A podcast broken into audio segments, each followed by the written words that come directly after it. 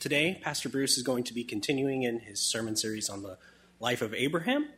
Uh, but today we'll be looking at his nephew Lot uh, in our reading.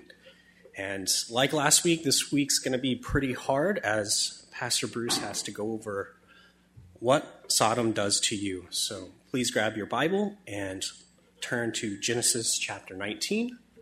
Today's reading is going to be 30 through 38. Um, if you don't have a Bible, feel free to grab a Pew Bible from in front of you. Uh, today's reading will be on page 17. So, again, follow along with me as I read, starting in Genesis 19, verse 30. Now Lot went up out of Zoar and lived in the hills with his two daughters, for he was afraid to live in Zoar.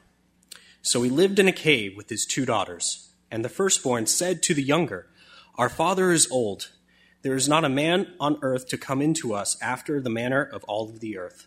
Come, let us make our father drink wine, and we will lie with him, that we may preserve our offspring from our father. So they made their father drink wine that night, and the firstborn went in and lay with her father. He did not know when she lay down or when she arose. The next day, the firstborn said to the younger, Behold, I lay last night with my father. Let us make him drink wine tonight also. Then you go in and lie with him, that we may preserve offspring from our father. So they made their father drink wine that night also. And the younger arose and lay with him. And he did not know when she lay down or when she arose. Thus both the daughters of Lot became pregnant by their father. The firstborn bore a son and called his name Moab. He is the father of the Moabites to this day. The younger also bore a son called and called his name ben, Benami. He is the father of the Ammonites to this day. Please bow your heads as I pray. Dear Heavenly Father, thank you for another day that we can be in your house. Thank you for your word that shows us your character and provides us a guide in a world that is lost in sin. Lord, help us use your word and your church to keep us from leaning on our own understanding. Protect us from the wisdom of the world that only serves to lead us astray. Lord, give us wisdom and strength to hold fast to the truth and proclaim it to others in our life, both in word and in deed. Be with Pastor Bruce this morning as he imparts your wisdom and help us to hear and understand what you have for us to hear. All this I pray in your son's name. Amen. Thank you, Andy. Good morning. Welcome to Life Bridge. I invite you to Keep your Bibles open here to Genesis 19, verses 30 through 38. And wow, what a text we have before us. No doubt this is one of the most appalling, startling passages in all the Bible. For it simply tells the story of two tragic nights of drunken immorality. Lot, who has just been mercifully rescued from Sodom's destruction, we looked at that last Sunday, is now enticed by his own daughters to get drunk, after which his daughters then proceed to commit incest with their father, and they become pregnant by their father. Lot and his daughters, if you can imagine this, they, they have just received a, a second chance from God when God spared them from Sodom's destruction. And now with this second chance, they commit a very horrific sin on two consecutive nights in a very dark cave. Now I have to admit, I was tempted to avoid this passage of scripture here. Just as you might be tempted to avoid reading this passage of scripture here. And so we're all in the same boat. We're tempted to avoid this story here at the end of Lot's life because it is, well, it's so sinful. In fact, it's so wicked. There's no situation in which incest is considered a, a pleasant topic of conversation. And so what happened here in this cave between Lot and his daughters is not a pleasant topic to preach on, nor for you to listen to. When you think about this chapter here, Genesis chapter 19, there's no doubt it contains an awful lot of wickedness. And you know what? There's an awful lot of wickedness in this world in which we live. And so say what you want about God's word. And if you're here this morning, you're not even convinced of the Bible, that it is God's authoritative word for our lives, at least you have to admit that the Bible is certainly realistic. The Bible tells us the way it was in history. It also tells us the way people are still today. And it doesn't pull any punches about it, even when it is the people of God.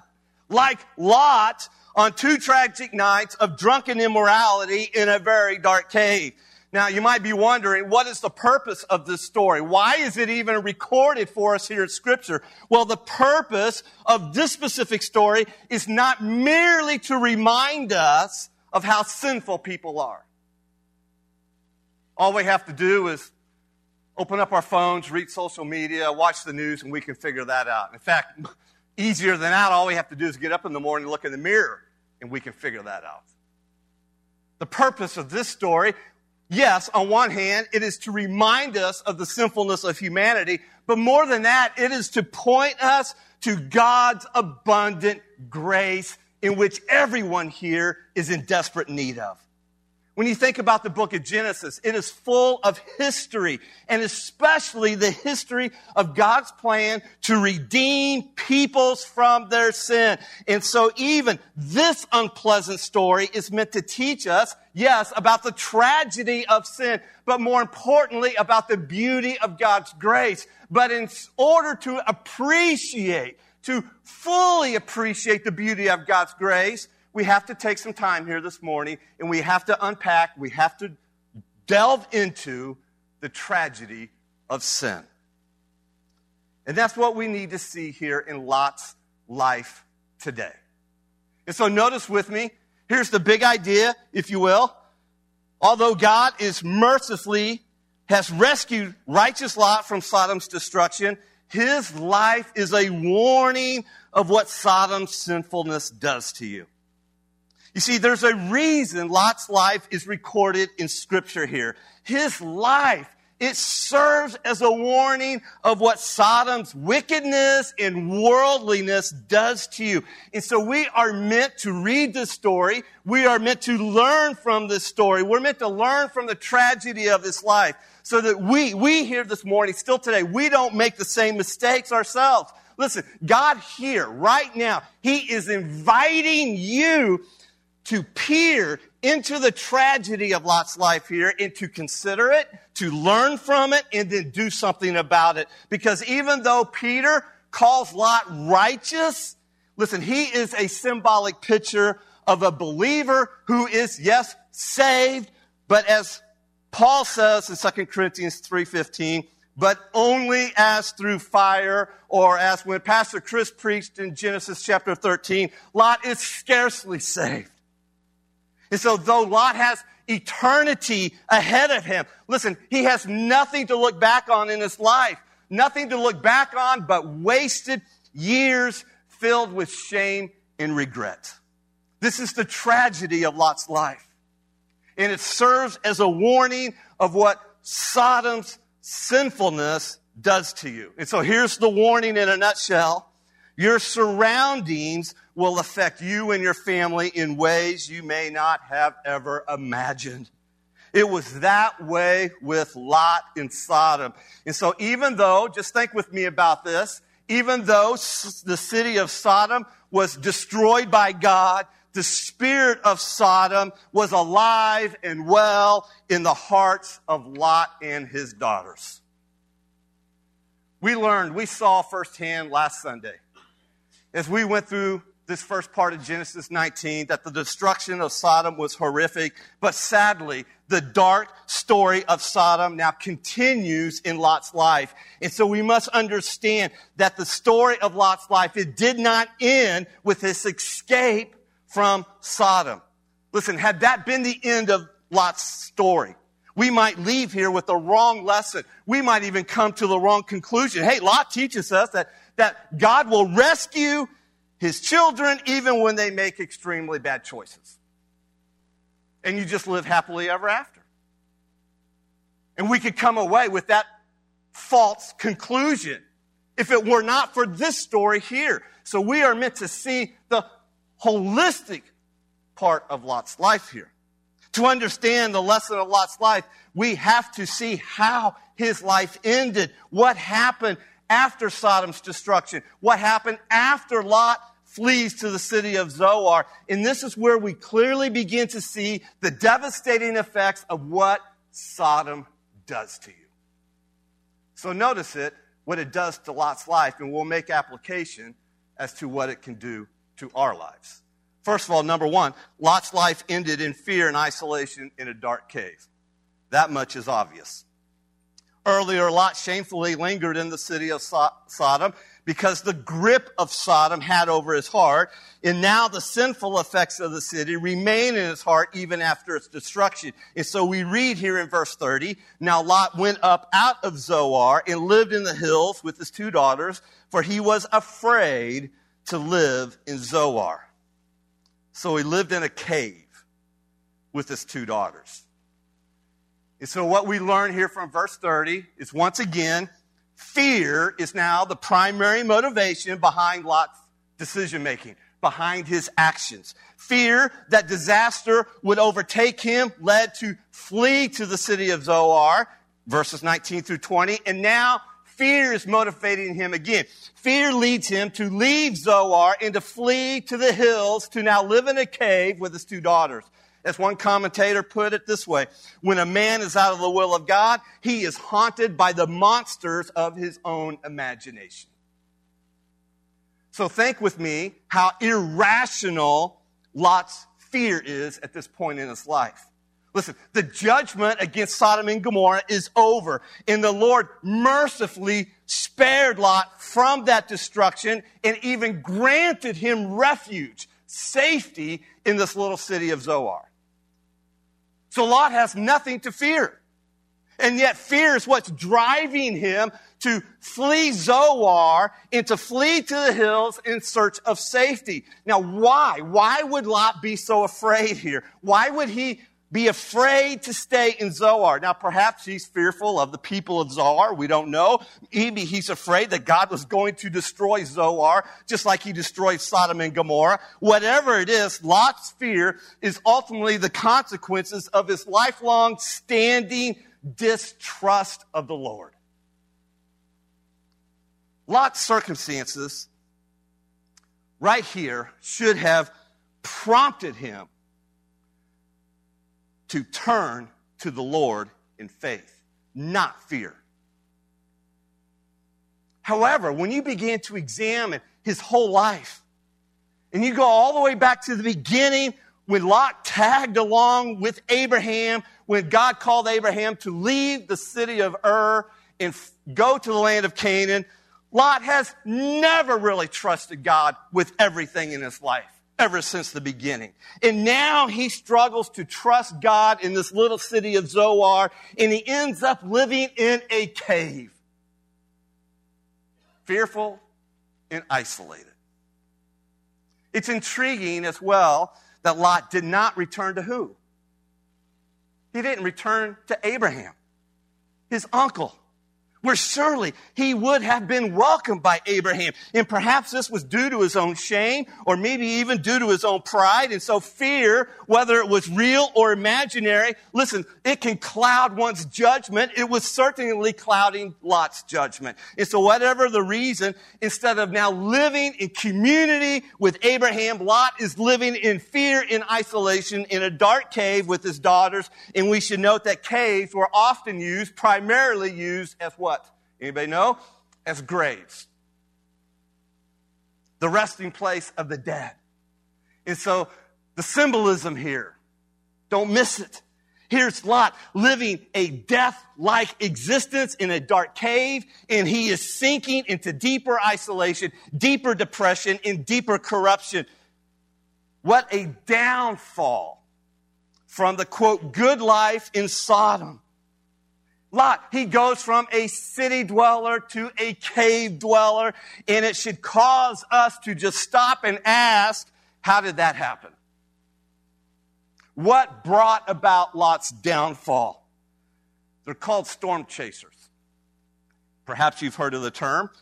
Reports of a terrifying tornado will empty a Midwestern town, cause people to seek refuge in a basement or storm cellar, but these weather maniacs will drive at reckless speeds in pursuit of the tornado.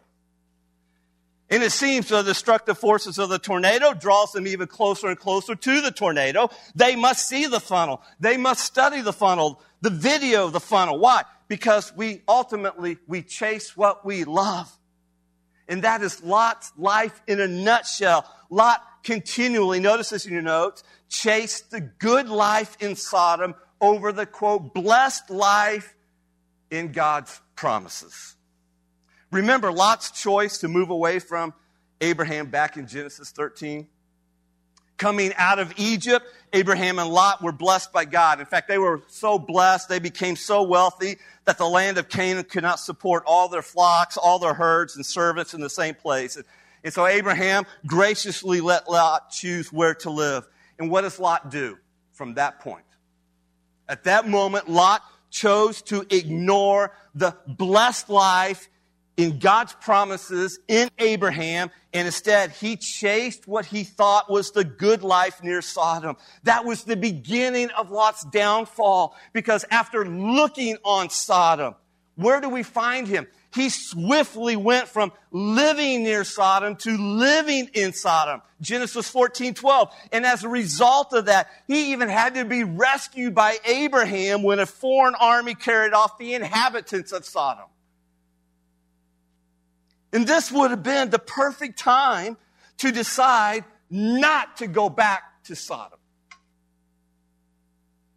This should have been Lot's clue that it was time to move out of that wicked city. And at the same time, let me just clarify here, there's nothing intrinsically wrong with living in a sinful city like Sodom. Otherwise, we would have no place to live.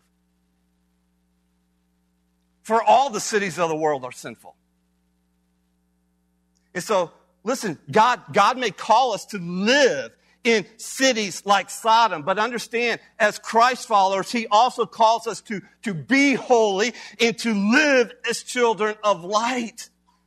Sodom did neither of those. I mean, Lot did neither of those things. Abraham, other, on the other hand, he learned a very important lesson coming out of Egypt that he had to choose between loving God and loving this world. And Abraham chose God. Not perfectly. In fact, next Sunday we're going to see that just as well, not just as Lot failed miserably here, Abraham, right after the destruction of Sodom and Gomorrah, immediately afterwards as well, he falters us too. So, in some ways, Abraham's not any better than Lot. But Abraham did make choices along the way that proved out his own righteousness and his following of the Lord. Abraham chose God, but Lot did not want to choose between God and the world. He somehow thought he wanted to have God plus the world. Lot thought he could have this, this blessed life with God while still chasing the good life in Sodom and how wrong he was. Lot's downfall didn't happen overnight. What we're reading here is about two tragic nights, but they didn't happen overnight. Lot's downfall was, was rather gradual. In fact, it was so gradual, he's not even aware that he had fallen. Here in chapter 19, Lot is no longer just living in Sodom. At verse 1, we now see him. He is sitting in the gate of Sodom, which is the place where community decisions were made for a city in that culture. And so think about this. Lot is now immersed in the city. He has gained a position of authority in the city, but he absolutely had no moral influence on the city. He did not win anyone to the Lord. His witness for God was, was non existent. Lot, Lot traded in his tent outside the city for a house inside the city. His daughters are now engaged to be married to men of the city, but his motives were tainted by the love of the world. And so no wonder when he was warned of the coming destruction, Lot chose to do what? He lingered there still in Sodom. His heart was in Sodom. And tragically, Sodom was in his heart, so much so that he begged God, allow me to flee just to this little city of Zoar, which was near Sodom. Lot's downfall is marked, we might say it this way, by one compromise after another. Lot's idol was, was really nothing more than comfort, personal comfort, and wealth. And so he chose continually, all through his life, the good life, or I should say, the so called good life in Sodom, over the blessed life in God's promises. And in spite of all of those choices, he ends up where? He ends up with a miserable life in a dark cave. And let me tell you, he paid a very steep price getting there. You look back over Lot's life and you, you can be, actually begin to tally his losses. When Lot came out of Egypt, he was wealthy, was he not? Now he's lost everything. Everything he owned was destroyed in Sodom. He also lost his moral discernment so much so he actually offered his daughters to the men of Sodom. We saw that last Sunday. He has no moral discernment here. He lost his credibility as a witness when he goes to his sons in law and warns them of the coming destruction. They just laugh at him. He has no credibility as a witness. He lost his peace in heart. And so that's why Peter says of him in 2 Peter 2, 7 and 8, that Lot was greatly distressed by the sensual conduct of the wicked, for that righteous man lived among them day after day. He was tormenting his righteous soul over their lawless deeds that he saw and heard. So Lot has no peace in his heart while he's living in Sodom. And ultimately, he lost his family. He surrendered his family to Sodom's influence. Lot's wife left her heart in Sodom and she became a pillar of salt. Sodom left its ethics in Lot's daughters and they committed incest with their father. And in the end, Lot's compromises with Sodom left him in ruins, in shambles, in misery, in a very dark cave. Now, what do we take away from that? What do we learn from Lot's downfall from Canaan to Sodom into a cave? Well, here's the lesson to learn God's faithfulness to the righteous. And we saw last Sunday, God is always faithful to the righteous. And yet, God's faithfulness to the righteous does not eliminate the painful consequences of compromise from our lives. Listen, the consequences of sin is a reality in our world that cannot be eliminated.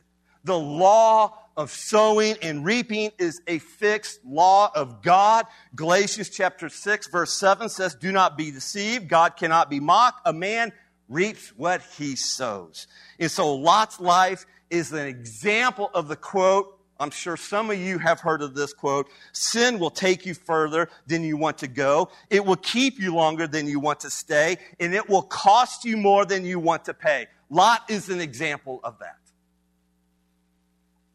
In fact, one pastor and author, he put it this way The greatest thing to fear in sinning against God is not what we may come immediately from that sin but as that may be, bad as that may be, the greatest thing to fear by far is that by choosing to let that sin into your life, making choices on its behalf, you have chosen a course of life that may in time carry you far from God and far from righteousness, so far that you won't even recognize yourself. That's Lot. That's what happened to him. He compromised with Sodom over and over again. And he ended up living in a dark cave, far from God and far from righteousness. Oh, that we would take heed. Let all of us here, let us take heed to the warning here of Lot's life. Lot is warning us of what Sodom does to you. Lot and his daughters were infected with Sodom's corruption. And this is where we see now the shocking story of how the culture of Sodom affected Lot's daughters in the cave. Notice number two, Lot's life ended in drunken immorality with his daughters. You see, fear not only motivated Lot, but fear is now what motivates Lot's daughters. And so neither Lot nor his daughters, this is interesting, feared the Lord. In spite of what they had just witnessed in regard to God's judgment on Sodom. Can you imagine witnessing Sodom and Gomorrah's destruction and then having no fear of God? And letting that impact your life, letting that impact your decision making in life. Notice the daughter's distorted perception in verses 31. And the firstborn said to the younger, Our father is old, and there is not a man on earth to come into us after the manner of all the earth. So the oldest daughter here is living by fear. She is walking by sight. She thinks that all the men in the world are now gone. So how are we going to have children? How are we going to carry on our father's line? And now notice the daughter's perverted plan in verse 32. Come, let us make our father drink wine, and we will lie with him that we may preserve offspring from our father. In a twist of irony, earlier in Sodom, Lot did the unthinkable with his daughters. If you remember from last Sunday, he actually offered them that is his daughters, to the men of Sodom, for the men of Sodom to have sex with his daughters as they please. And now the daughters do the unthinkable with their father in a cave. They get him drunk and they have sex with him. And notice the daughter's drunken immorality.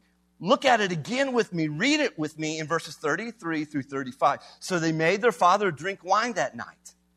And their firstborn went in and lay with her father. He did not know when she lay down or when she arose. The next day, the firstborn said to the younger, Behold, I lay last night with my father. Let us make him drink wine tonight also. Then you go in and lie with him, that we may preserve offspring from our father.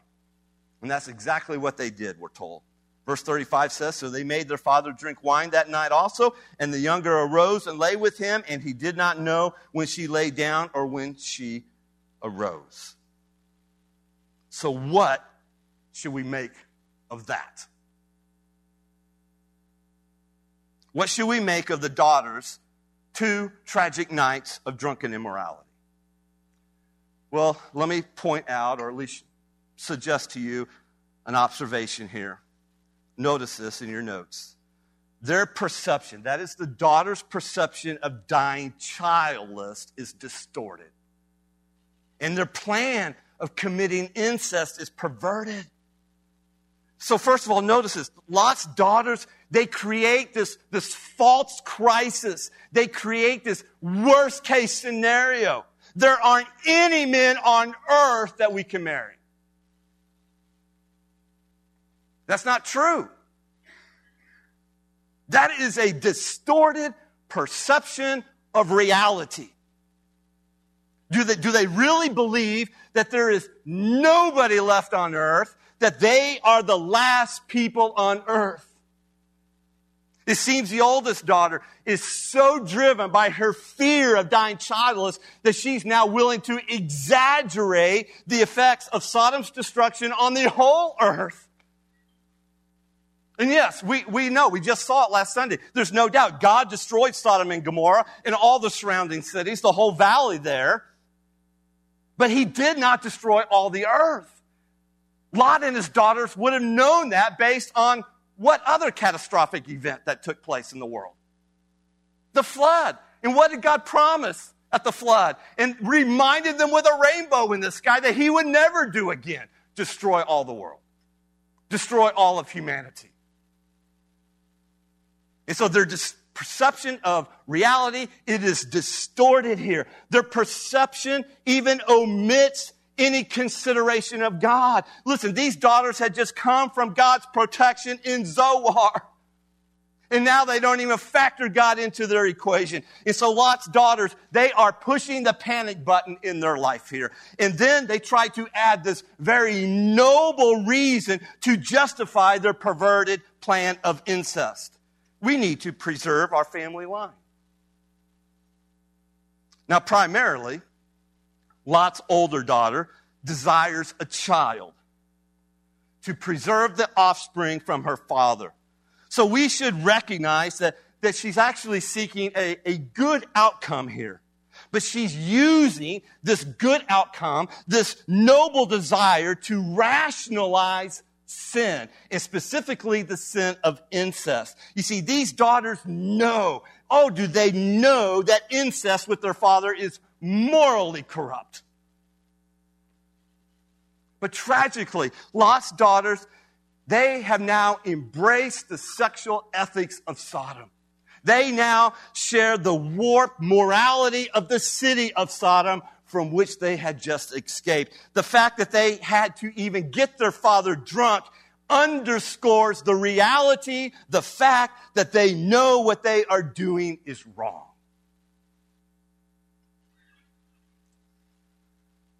Now, let me just say, in case some of you are wondering, there's nothing sinful in and of itself about drinking a little wine.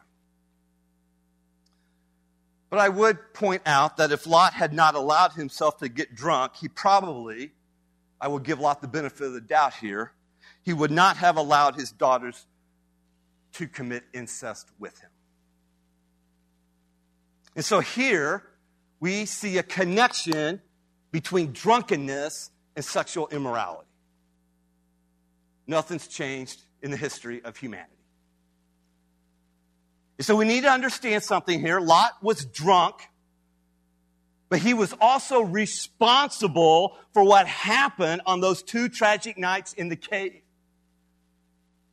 As one commentator says, the words that describe about Lot, he did not know do not affirm that he was in an unconscious state. They merely mean that in his intoxicated state, though not entirely unconscious, yet he lay with his daughters without clearly knowing what he was doing. In other words, Lot did not recall what he had done, but he was guilty nonetheless. It's even true in our laws here today. Listen, drunkenness does not absolve you from responsibility. Even our own laws will hold you accountable. And so, drunkenness was no excuse here for Lot. In fact, his drunkenness simply facilitated the working out of his own sinfulness in his own heart. So, what lesson is there to take away from these two tragic nights of drunken immorality? I would suggest this lesson, and that is this dire circumstances don't justify evil actions. And good intentions don't sanctify sinful decisions. And that is the culture in which we live today. Now, we don't know, or we do not know, how long Lot and his daughters lived in their cave. We are not told that. We know it was enough time, though, for the daughters to give up their hope of ever marrying and having children. And so we ought to acknowledge here that their circumstances are dire. Would you not agree with me? These are some of the most dire circumstances that one can be in and face in life. These circumstances are dire. And Lot's, Lot's of daughters, they wanted children who could carry on the family name. But the problem is they were willing to do whatever it took to achieve that goal. In other words, it's no different than the philosophy today. The end justifies the means, but dire circumstances don't justify evil actions. And good intentions, no matter how good they are, don't sanctify our sinful decisions in life.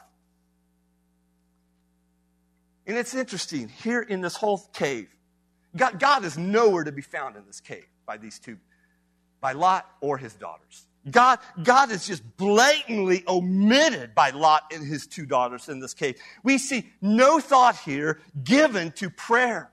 To God. We see no thought of them waiting on God to care for them. And so it never occurred to them that God had just saved them from destruction and He would therefore protect them from harm and He would provide for their needs. And so instead of asking, God, what should we do? What, what is your will for our lives in this circumstance? In this, guide us and lead us. Instead of doing that, Lot's daughters, they just, they revert back to Sodom and its culture. And they just imagine, well, how would Sodom handle this? How, how would our neighbors in Sodom handle this problem? How would other people in our situation handle the problem? And so they embrace the sexual ethics of Sodom.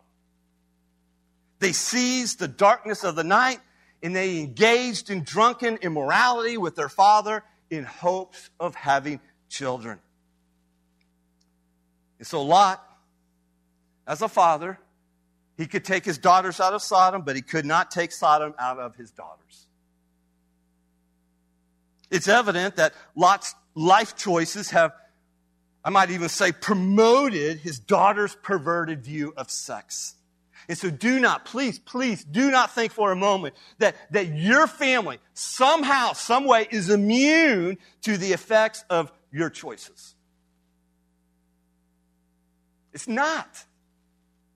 In fact, in my opinion here, it is rather disturbing that neither daughter, the older nor the younger, saw herself crossing a moral boundary by sleeping with her father. They wanted to have children. They needed a man to get them pregnant, and their father was the only man available. So why not?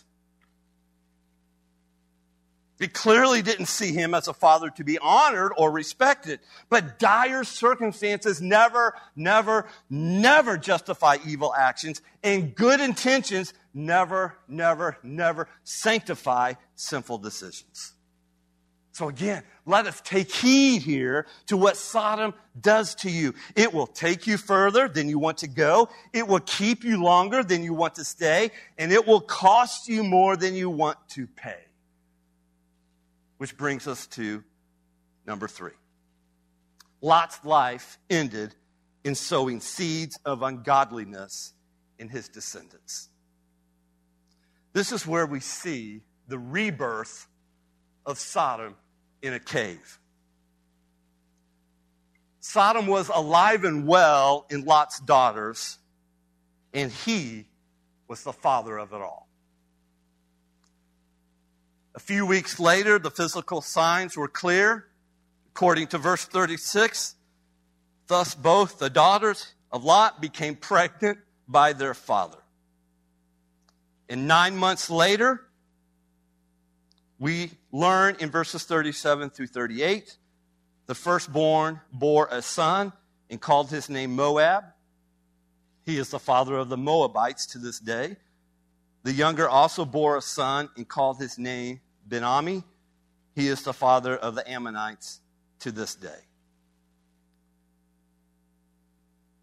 Even the naming of the boys here shows the daughter's brazen attitude the names that the daughters gave their sons immortalized Lot's paternity of these two children. The name Moab means from my father. The name Ben-Ammi means son of my people. And so notice here the, the repercussions of sin in Lot's descendants. On two dark nights, two godless nations are born the Moabites and the Ammonites. These two godless nations would appear and then a few centuries later would disappear from the pages of scripture and history. But during their existence, they were the bitter, bitter enemies of Abraham's descendants. In fact, you begin to read through Genesis and especially into Exodus, Numbers, and Deuteronomy. In there, much corruption and opposition came from the Moabites and the Ammonites. Listen, they constantly opposed Israel, Abraham's descendants. They, they engaged in warfare against them. They hated the descendants of Abraham, the Israelites. Years later, they would refuse to allow Israel to even pass through their land en route to the promised land. And eventually they would corrupt Israel through sexual immorality and idolatry after they were established in the promised land. And so these two nations were, were cursed by God because they rejected God. The Moabites and Ammonites, they epitomized everything that Israel was supposed to flee from idolatry and immorality. In fact, one commentator writes the Moabites provided the, the worst carnal seduction in the history of Israel, that of Baal Peor, Numbers 25. And the Ammonites provided the cruelest religious perversion in the history of Israel, that of Moloch. Leviticus 18:21. And so these two nations understand this. They were the source of corruption among the Israelites as well as the source of opposition against the Israelites. And all of this wickedness came through the Moabites and the Ammonites. And so much evil has flowed out of this dark cave when the spirit of Sodom was reborn with Lot and his two daughters. So, again, what do we learn from this? What, what do we take away from this for our own lives here today? Well, here is one last lesson from the cave. And that is this new opportunities don't purify corrupt hearts. Proving once again that what we, we here this morning need most is God to give us new hearts. Why? Because as we have seen, you can take Lot and his daughters out of Sodom, but it is much harder to take Sodom out of them. And so living in a cave hardly led to renewed righteousness in their own lives. It didn't. Why? Because new places in life, new opportunities in life don't purify corrupt hearts. You can change your circumstances. You can move to a different city. You can change your jobs. You can change everything and anything about you. But if your heart is corrupt, your heart is corrupt.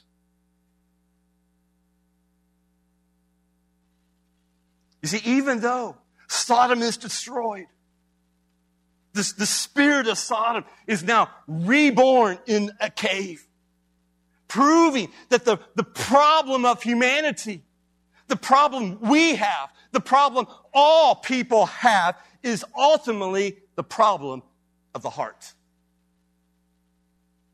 Lydia, listen, listen, cities in and of themselves are not evil.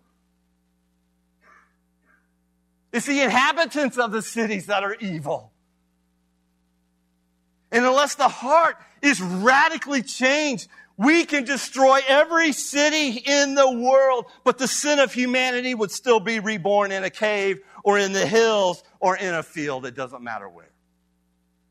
And so what Lot here and his daughters are showing us is that, oh, do we desperately need God to give us new hearts with the capacity and desire to love him and obey his commands. And you know what? This is the good news. God has promised to do exactly that. God has promised to give you a new heart. He has promised to put his spirit within you, forgiving you of all of your sins and adopting you into his family and changing your course of life and giving you desires that you could never fabricate on your own that only come from God and His Spirit. That's what God does for us. That's why we need the grace of God.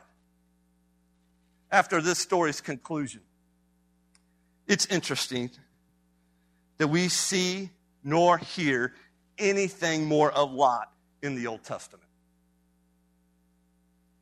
This is the last time you read about him in the Old Testament. He is of no further importance to God's story of salvation. So we don't know his immediate reaction to his daughter's sin. We don't know how he regarded the birth of their sons. I mean, did Lot confess his sinfulness, his part in this? Did he repent of his sin? We don't, we don't know. Did he even acknowledge his wasted life? Did he have any regrets and sorrow about it? And the answer is we simply don't know. We don't know how he died. We don't know where he died. We don't even know when he died. His life simply ends on the pages of Scripture here with this tragic night, this story. And so, what a vivid warning of what Sodom does to you. And while the text here does not tell us what happened to Lot, listen, the text here, this story, it certainly expects us to consider his life. And more importantly, it expects us to consider the life of Jesus Christ. Because Jesus, He is the only answer to the wickedness of Lot and his daughters in a cave, and He is the only answer to the wickedness in our own hearts as well. And so I would propose to you that where wickedness abounded in a cave, this story reminds us that God's grace abounds still more, all the more. For God would appoint, and this is so interesting. Oh, this is beautiful. God would appoint a Moabite woman named Ruth to become the grandmother of King David and a crucial, crucial link in the genealogy of Jesus Christ. You can read about it in Matthew chapter 1. And so what you have here are two great themes coming out of this story. You have the judgment of God against sin, and you have the overruling grace of God in our lives.